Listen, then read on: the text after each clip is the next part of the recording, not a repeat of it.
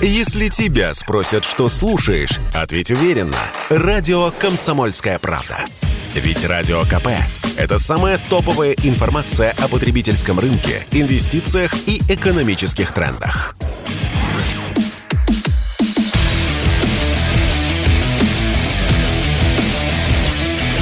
Программа с непримиримой позицией.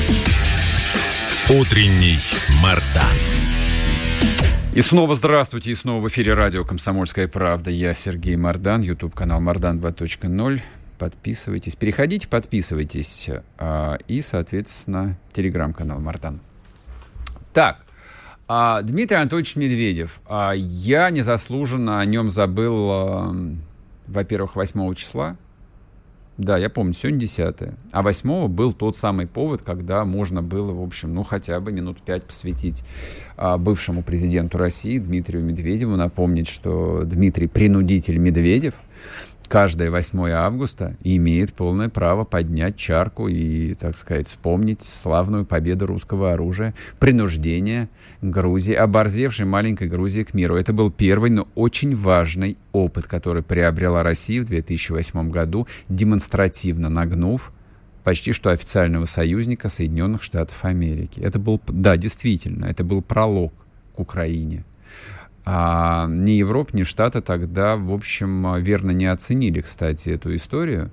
Вот, то ли сочли это, ну, таким а, ничего не значащим сбоем системы, а то ли э, Медведев, э, в общем, э, ну вот своим таким публичным внешним имиджем вводил их в некоторые заблуждения, то ли они до такой степени хотели избавиться от путинского наследия, что готовы были вот трактовать это именно как, ну, такой незначительный эпизод. Дальше все пойдет по-прежнему, будет перезагрузка, мир, дружба, либеральная Россия и все такое и прочее. А видите, как все прошло-то.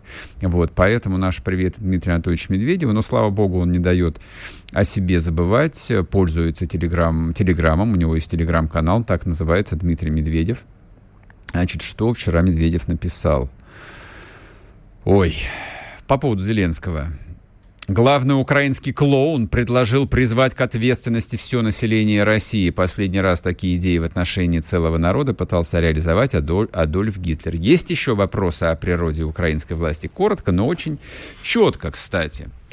А я, как вы знаете, небольшой сторонник того, чтобы а, натягивать на глобус нет не сову, а чучело Гитлера все время. То есть человеческая история, ну и вообще история России, она сильно глубже, сильно больше, чтобы всю ее сводить даже, в общем, к Великой Отечественной войне и тем более Гитлеру.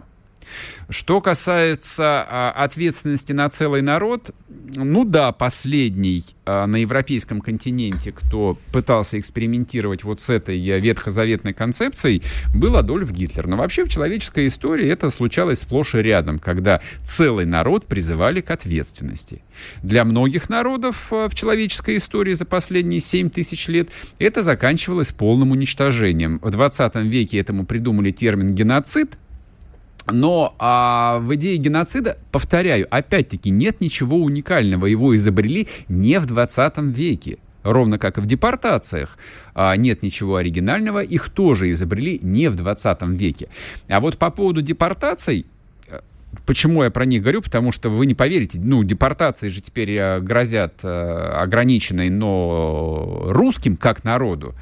А Первый опыт депортации организованных э, был придуман, соответственно, в каком? В IV веке до нашей эры в Ассирийском царстве.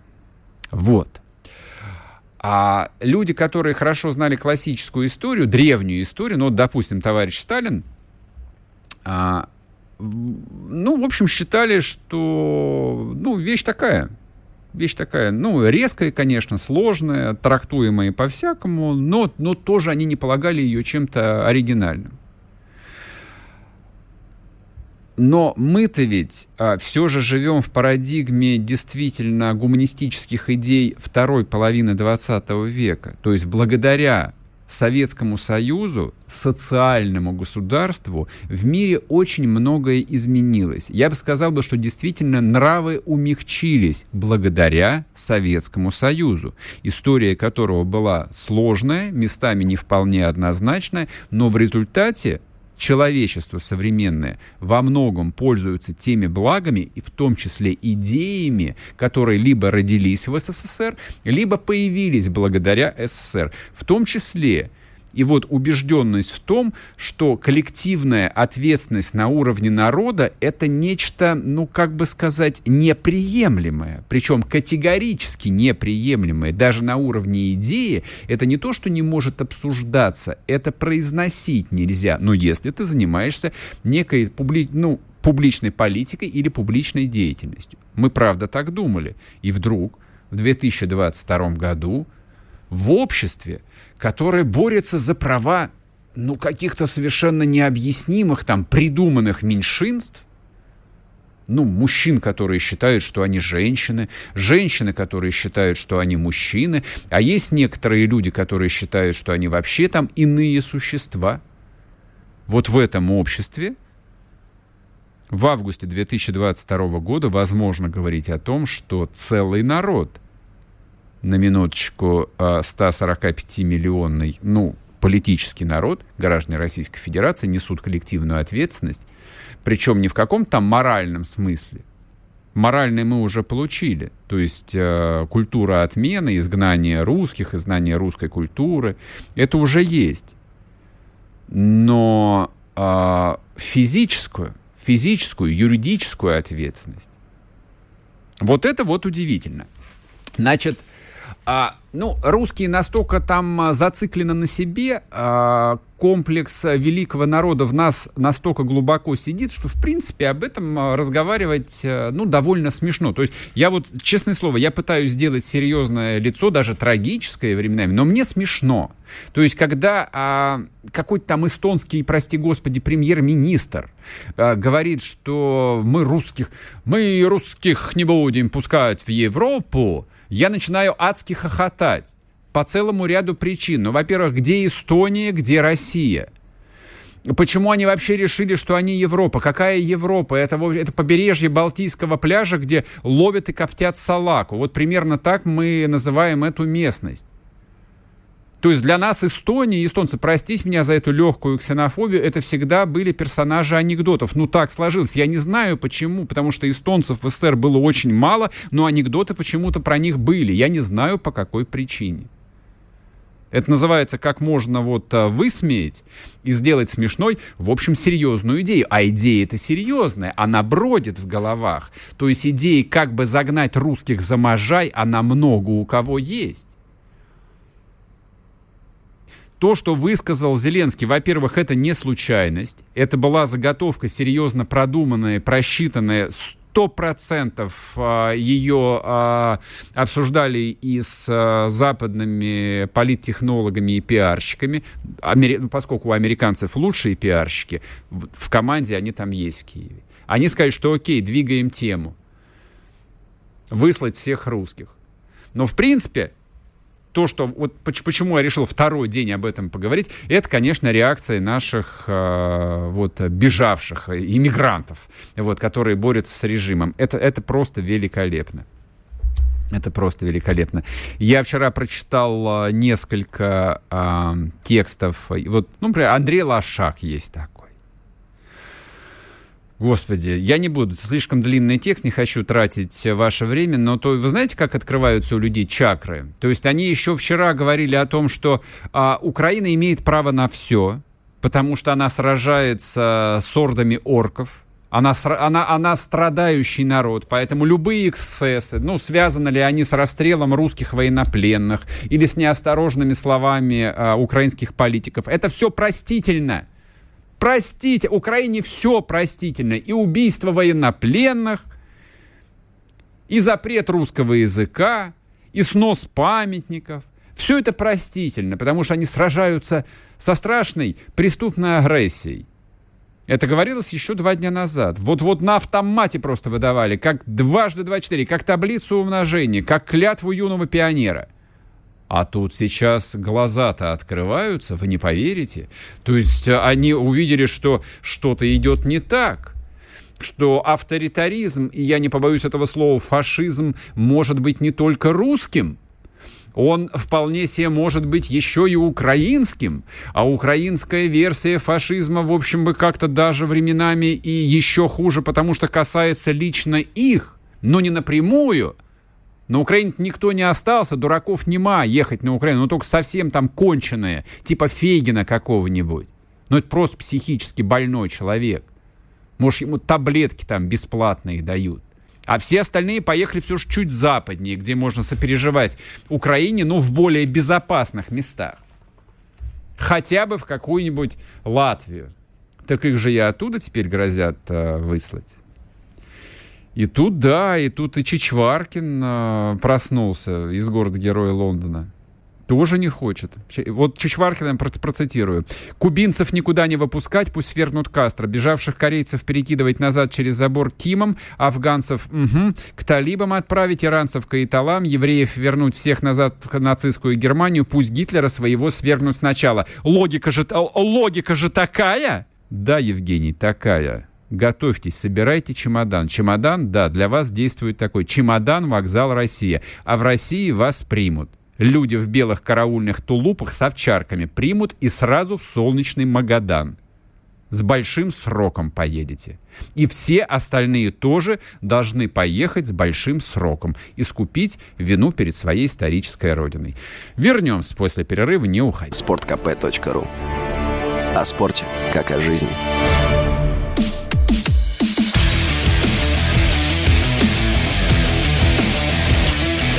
Программа с непримиримой позицией.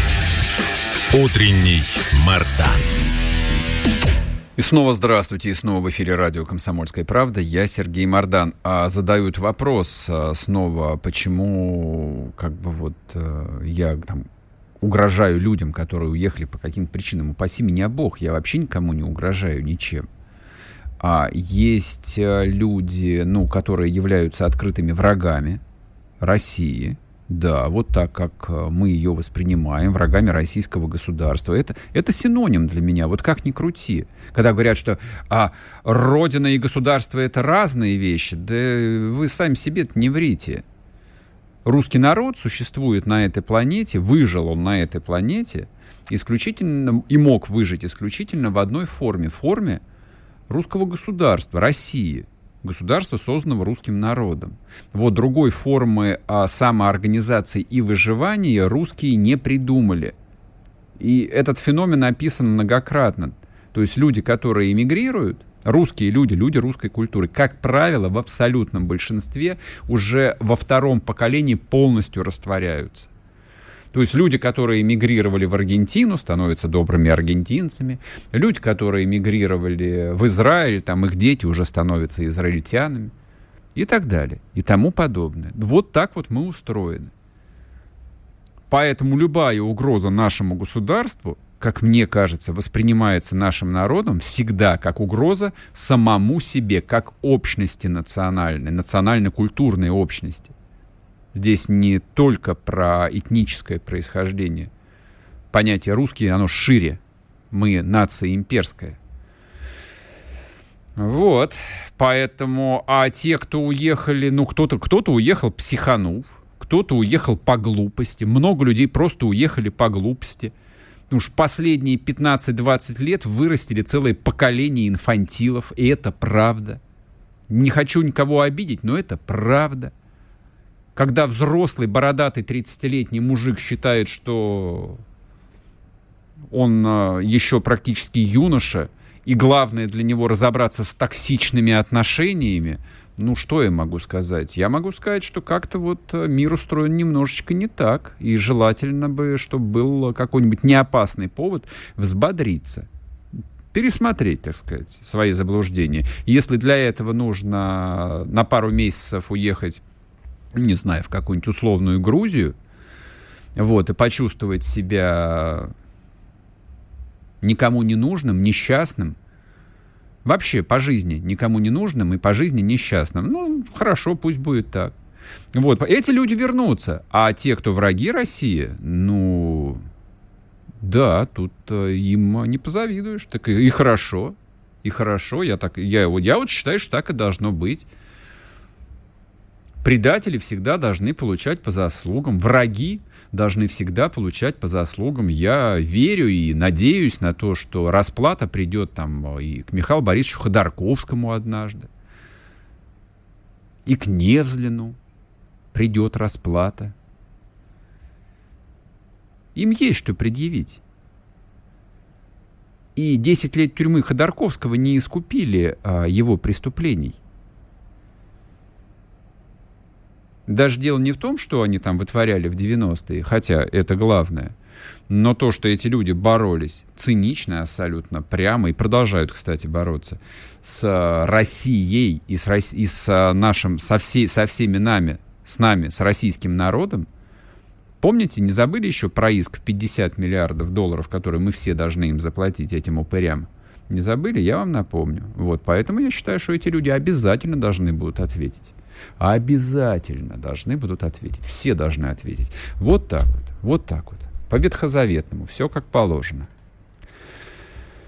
Ну, а у нас на родине жизнь потихонечку меняется.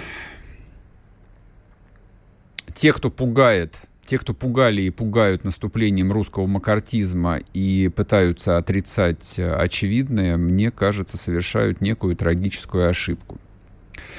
А система ну, поскольку она очень большая, тяжелая и достаточно неповоротливая, ну, еще бы на таком пространстве работать. Она, конечно, работает медленно, но то направление, куда э, система двигается, в общем, никаких э, иллюзий быть не может.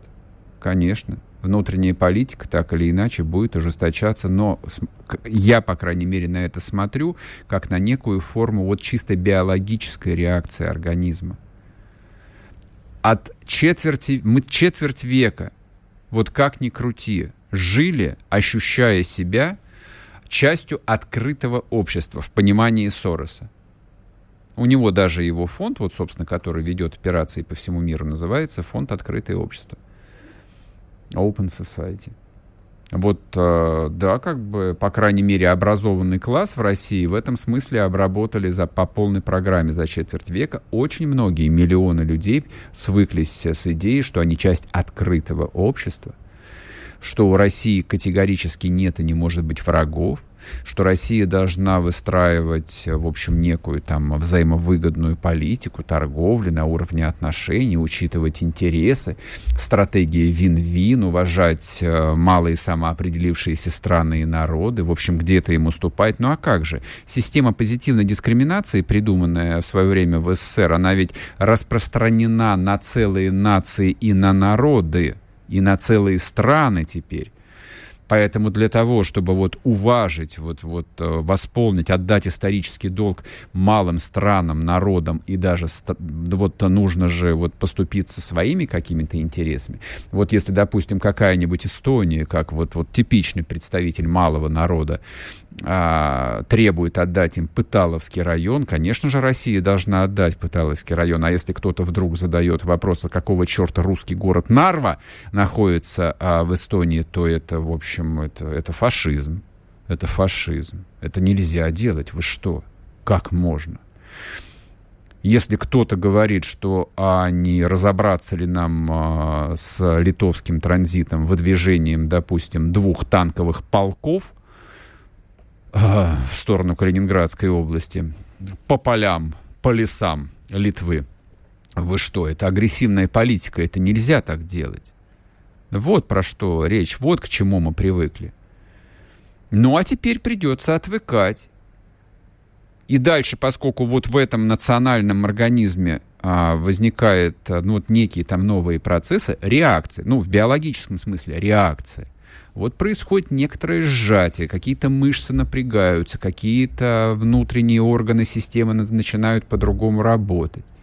И люди, которым некомфортно вот в этом новом мире, которые привыкли к другому, они начинают, ну, выражать свое несогласие. Мы не хотим это, там, они говорят про какой-нибудь там, про 37-й год. Вот, закручиваются гайки. Да, закручиваются гайки, так и они должны... Это естественный процесс, то, что они закручиваются. Это естественно. Неестественно, когда какая-нибудь мадам а, Марина Овсянникова, я просто для примера ее привожу, я понимаю, что это всего лишь там, ну, ничтожная личность какая-то, вот, вот а, одноразовый информационный сюжет. Марина Овсянникова, это несчастная русская баба, она просто пример. Она просто пример, да, вот человека, которого использовали как тот самый одноразовый предмет и выбросили. Но у нее не хватило ни мозга, ни мозгов, ни нервов, может быть, там и с психикой не все в порядке. Ей бы остановиться, и ей дали шанс, и сказали, мать, остановись. Просто остановись, выдохни. Забудь, ты не политик. Вернись, э, займись детьми. Но нет, вот, ну, бывает так. Вот она продолжает бороться. Она решила, что она должна бросить вызов Левиафану. Левиафану она должна бросить вызов.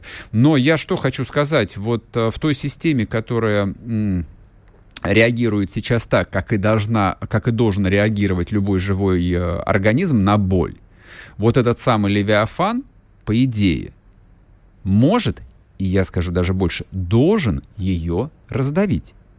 Не потому что я жестокий, а потому что это логика, политическая логика.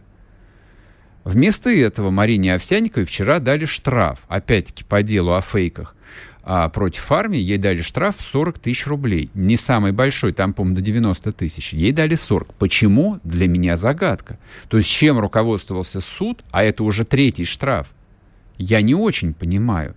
То есть, если человек ищет подвига, ищет самопожертвования, не надо ей давать шанс а, создавать медийную историю, медийный пузырь, который все равно зловонно лопнет. Но просто не нужно тянуть. Если доктор сказал резать, значит резать. Ну вот, а, сообщение сегодня утреннее. А у нее дома начались обыски. Как сообщил адвокат Дмитрий Захватов, оперативные меры связаны с делом о фейках. А что ждали-то? Зачем растягивать? То есть подобного рода вещи должны быть, а, ну, болезненные, но быстрые. Потому что люди, люди нервничают, люди начинают рефлексировать, переживать. А тут все очень просто. Мне-то, мне так кажется. Вот, в принципе, все поняли, поэтому вся вот эта профессиональная сволочь, которая профессионально за государственные в основном деньги боролась за государством, вот они в массе своей уехали. Правда, сейчас переживают, что их э, Евросоюз депортирует. Вот, ну, а вот таких несчастных, ну, как-то вот надо сразу там, ну, спасать людей, что ли, надо. Просто спасать. Вот Овсянникову надо спасать. Сейчас короткий перерыв на новости, вернемся и продолжим. Не уходите. Радио «Комсомольская правда». Мы быстрее телеграм-каналов.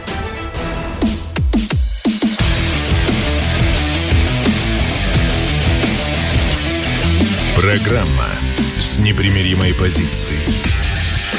Утренний Мардан. И снова здравствуйте. И снова в эфире радио «Комсомольская правда». Я Сергей Мардан, YouTube-канал Мардан 2.0. Подписывайтесь, если смотрите трансляцию, нажимайте лайк и подписывайтесь, переходите на телеграм-канал Мардан. Есть очень важная, самая важная новость э, из области международной политики, которая обещает э, просто невероятного масштаба последствия. Хотя, на первый взгляд, совершенно не очевидно. Казалось бы, там криминальная хроника. Произошел обыск а, в доме Трампа. Ну, в имении, точнее. У него их мало, но вот а, Мара-Лаго, Посмотрите, кстати, в интернете, как это выглядит. Конечно, фантастического э, отсутствия вкуса человек.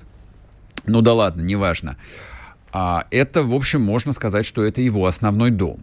Ну так он его, по крайней мере, насколько я помню, позиционировал. И вот впервые за последние, в новейшей истории Соединенных Штатов а, происходят обыски в доме а, бывшего президента США. Это невероятно. И это в рамках вроде бы как политической борьбы. Но в Америке никогда не шло такой политической борьбы. Это, в общем, называется немножечко другими словами.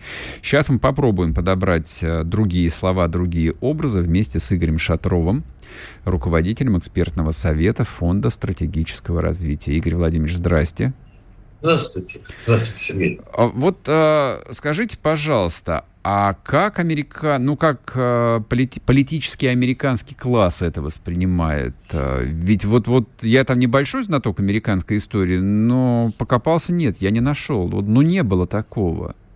Такого не было, действительно было нечто похожее, но это вообще нечто, это весьма натянуто сейчас. Это э, история с Никсоном, который разговаривал с агентами э, специальных служб, ФБР в частности, уже после своей отставки угу, возле, угу. возле своего дома. Вот дальше, дальше порога дома никого не пускали. Даже в случае отставки э, по, сами помните, по каким неприятным обстоятельствам для Никсона. Так что, конечно, то, что случилось с Трампом, это шок. Но обратите внимание, как за последние, ну, наверное, за последние, скажем так, ну, 4 как минимум, я думаю, лет 8 изменилась э, ситуация в Соединенных Штатах. Ведь э, шок вызвал это, э, этот шок только у сторонников Трампа по большому-то счету, ну, демократы и те, кто голосовал за демократов, восприняли это уже как данность, как новую политическую реальность, что противников преследуют, что противники, они вообще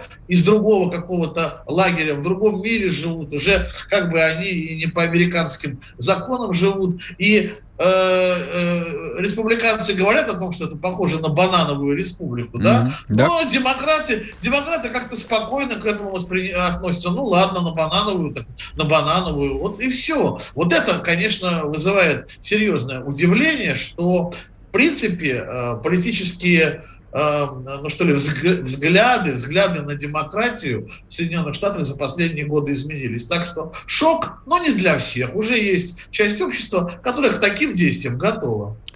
А у американцев, э, это я для слушателей я просто напоминаю, тоже была своя гражданская война давненько, надо сказать, 50-й год 19 века. И довольно кровавая, там по разным цифрам а, погибло более миллиона человек. Были кровавые сражения, и по результатам гражданской войны, в общем, там еще, ну, примерно 20 лет южане были поражены в правах. Да не, не 20 лет. Еще в начале 20 века они, на самом деле, были поражены в правах экономически, политически. Неважно. Тем не менее, вот э, опыт гражданской войны э, Америка как бы изжила.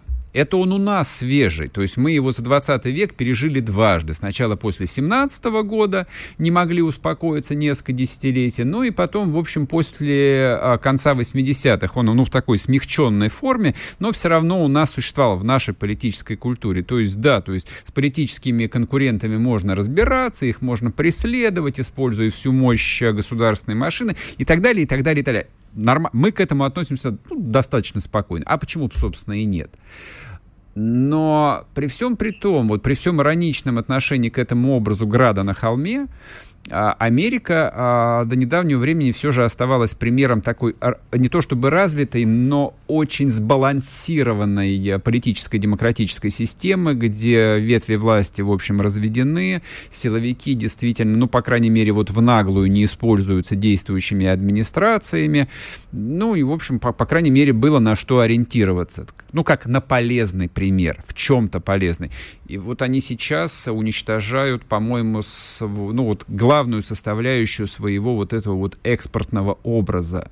То есть, если не будет, да, если не будет вот этой вот американской демократии, какой она была еще 20 лет назад, а что ж тогда они миру будут продавать? Ну, конечно, это витрина, это была витрина, но это, к этой витрине, по порядку расстановки продуктов, товаров, там, да, вещей на этой витрине привыкли и сами американцы. Да, только, да это не только экспортный образ был, это, конечно, был образ и для внутреннего потребления. Это страна институтов, это страна, где э, мнение частное, конечно, возможно, но, в принципе, все действуют по закону, и институты определяют, они не личности, да, какой бы ни был президент, есть закон. Но в данном случае закон в отношении экс-президента нарушается. И вот это как раз некий такой, ну, не знаю, казус, какая-то такая э, история, потому что, ну, вроде бы президент это закон, с одной стороны, но и закон действует против президента, и в то же время он какой-то неприкасаемый. И вполне возможно, готовы были американцы на то, чтобы вот этот вот образ президента был подвергнут какой-то такой корректировке, что он mm-hmm. такой же, как все, потому что складывается ситуация таким образом, что, ну, как бы, как же это так, отличаться в обществе, когда все равны, а кто-то равнее. Поэтому, может быть, я еще раз говорю, вот именно история с э, Трампом, она и не вызвала такой уж бури э, эмоций, не вызвала новую гражданскую войну, потому что общество устало отчасти и от неприкасаемости политических элит, которые, что бы ни делало, они из года в год, из э, выборов в выборы, да, приходят к власти одни и те же люди, люди из одних и тех же кланов. Поэтому часть американцев потирала руки, а потом, давайте э, вспомним, какого электорат американский. Уже давно американский электорат, это не электорат там послевоенной Америки, это не электорат даже Америки 70-х годов. Огромное э, произошло вливание ну, цветной крови, скажем так, давайте да, да. корректно, более-менее корректно в американское общество. И по большому счету там огромное количество людей, которые, в общем-то, понимают, что такое тяжелая жизнь я не знаю, если не на плантациях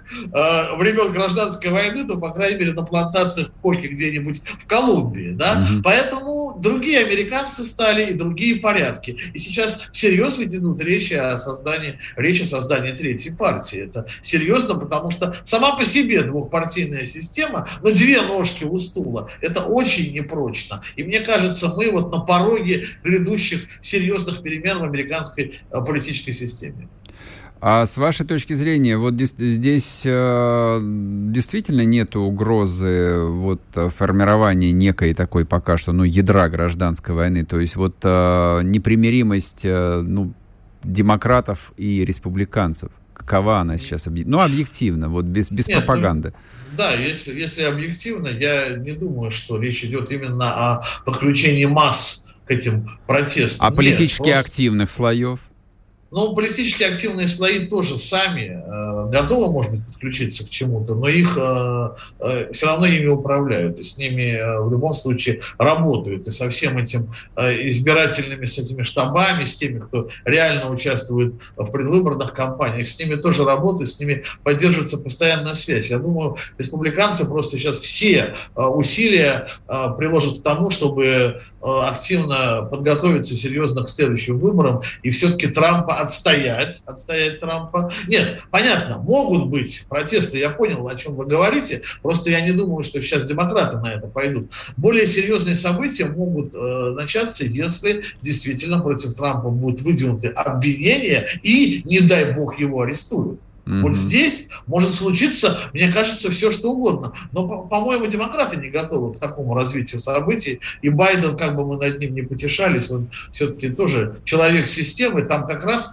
вот как раз демократическая партия, это сейчас институт. Институт без каких-то личностей, которые выбиваются. Да? А вот республиканская партия, это уже не совсем институт. Это уже такое общество, в котором есть лидеры, да, сообщество, в котором есть лидеры, может быть, не совсем совсем э, отражающие позицию этой партии, но которых партия вынуждена поддерживать, потому что они себя показали как ну, народные лидеры, как трибуны. Mm-hmm. Я имею в виду Трампа. Я имею в виду Трампа, конечно.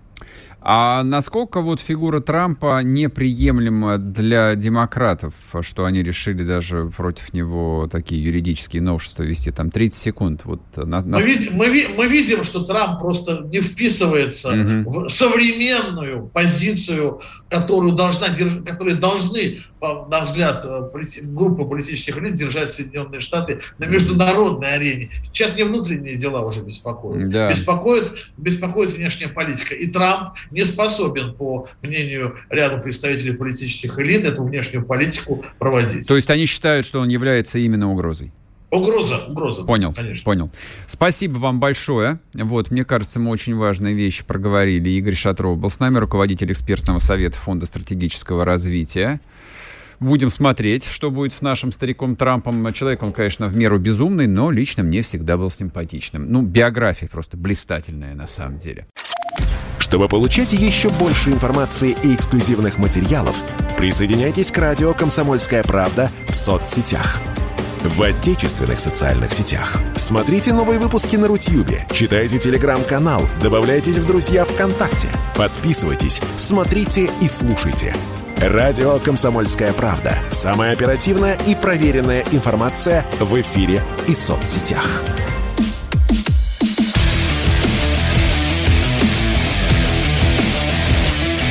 Программа с непримиримой позицией. Утренний Мардан.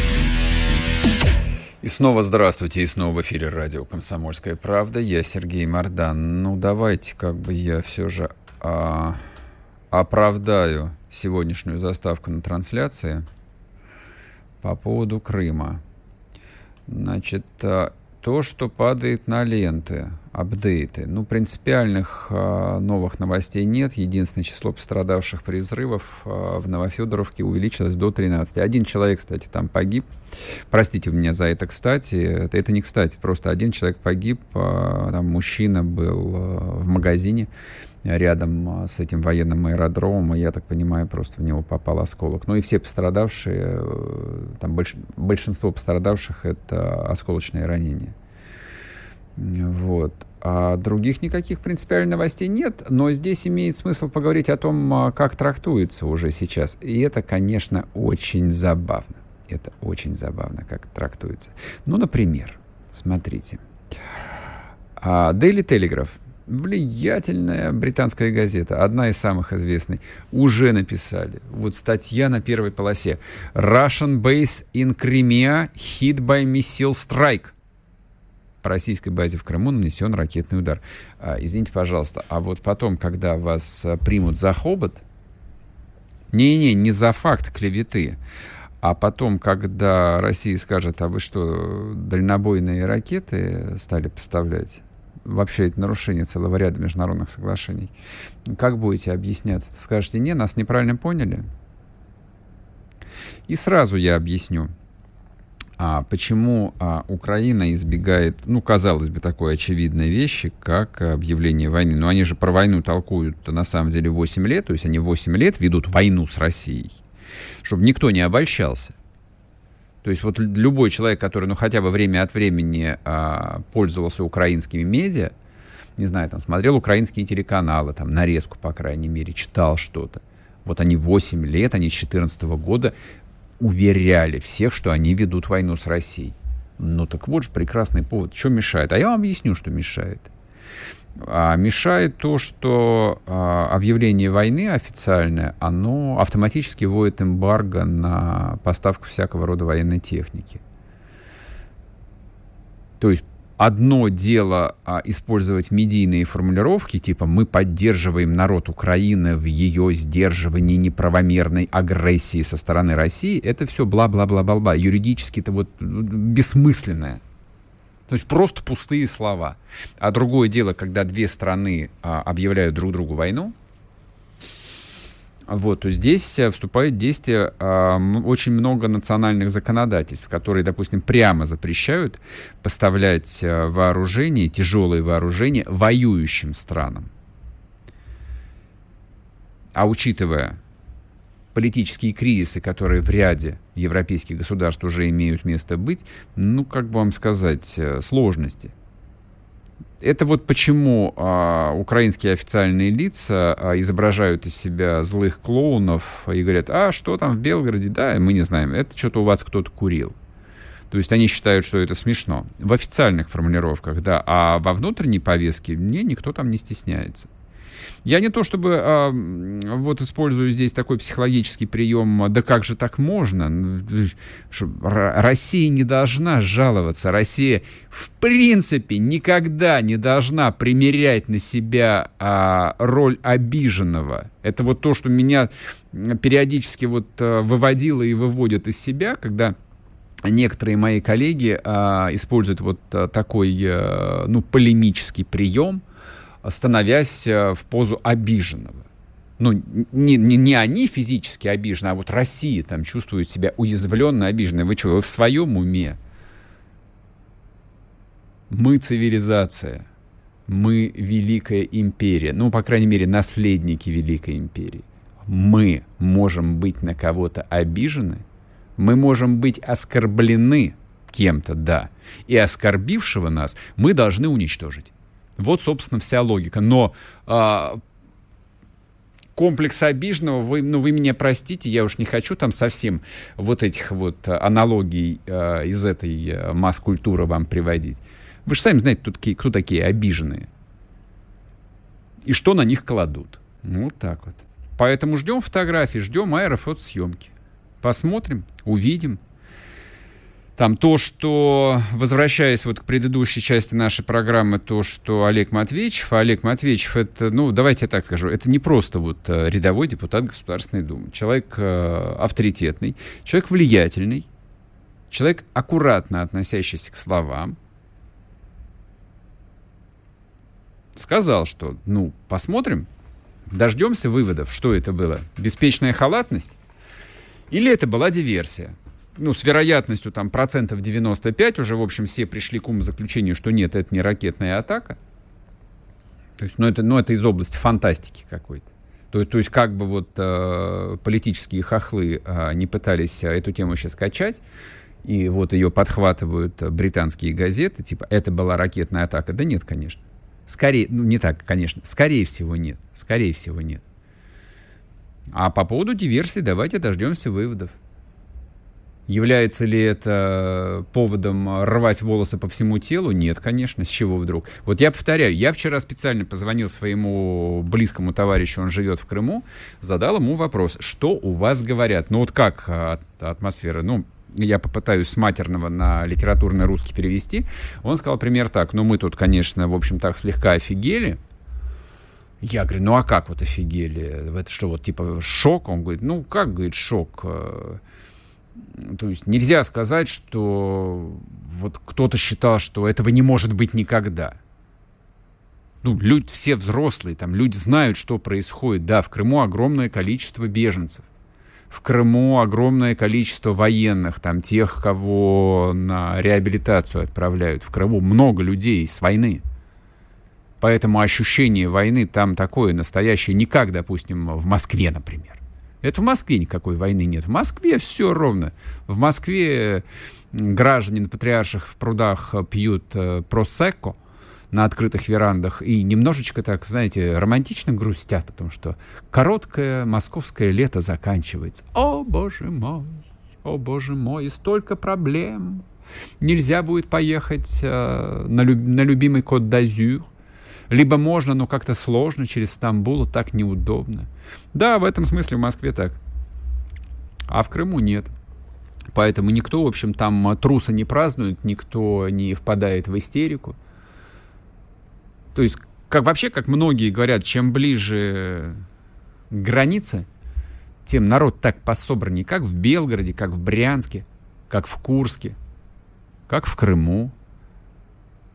Хотя вот от э, войны-то отделяет э, целый освобожденный Херсон, но тем не менее это ощущение точно есть. И люди из Херсона едут, и клубнику везут из Херсона. Перски, знаете почем перские помидоры? Помидоры по 40 рублей.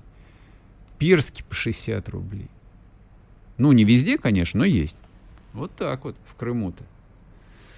Вот. Народ достаточно, народ едет, никаких пробок в обратную сторону а, через Крымский мост, это тоже вот а, сообщили люди оттуда, нет. Никто не бежит. Я вам больше скажу, тоже у меня есть очень хороший товарищ, который собирается завтра в Крым ехать на машине. Причем на западное побережье, вот туда. Ну, он не в Саки, естественно, собирается ехать, но на западное побережье. Ну, где-то там. Саки это вообще недалеко от Евпатории. Вот как люди относятся к жизни. А те, кто находится в состоянии, а, точнее, не выходят из состояния тяжелого психоза, потому что они начинают утро с чтения, я не знаю чего там, Арестовича, Подалека, и полируют сверху еще там, какими-нибудь видеосюжетами с Игорем Ивановичем Стрелковым, отдаю ему все уважение за его исторические заслуги, ну, я вам сочувствую. И я вам, я правда рекомендую вам и призываю вас выйти из этого состояния. Это вредно, это непродуктивно. Это непродуктивно. Жизнь на грани депрессии ничем хорошим не заканчивается. Вот. А если уж разговор э, идет о Крыме, то вот тут место, ну, не знаю, на мой взгляд, Крым это вообще место, где не может быть никакой депрессии. Вот, там солнце, море и Артек. Вот так вот. Мне интересно еще... А... Ну, посмотрим сегодня до конца дня, что будут писать по происходящему, западные, прежде всего, газеты, для них это, в общем, тоже вызов опасный. Все, как выходить на новый уровень эскалации, я боюсь, э, никто не готов. Американцы, правда, может быть, готовы, но вот Европа нет. Европе, мне кажется, уже хочется слегка, ну вот чуть-чуть передохнуть, просто перевести дух. Иначе они не удержатся на ногах, их снесет. Вот.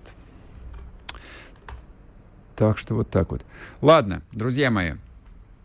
А, остается 30 секунд до конца программы. А, я вам, соответственно, советую еще раз, ну, кто смотрит трансляцию, да, подпишитесь, нажмите кнопку «Нравится», перейдите, подпишитесь на телеграм-канал Мардан. Я сегодня в течение дня буду, в общем, делиться новостями, делиться какими-то комментариями, инсайдами по поводу того, что же произошло в Крыму, если, если что-то вдруг появится. Ну, конечно же, это остается главной темой на сегодняшний день.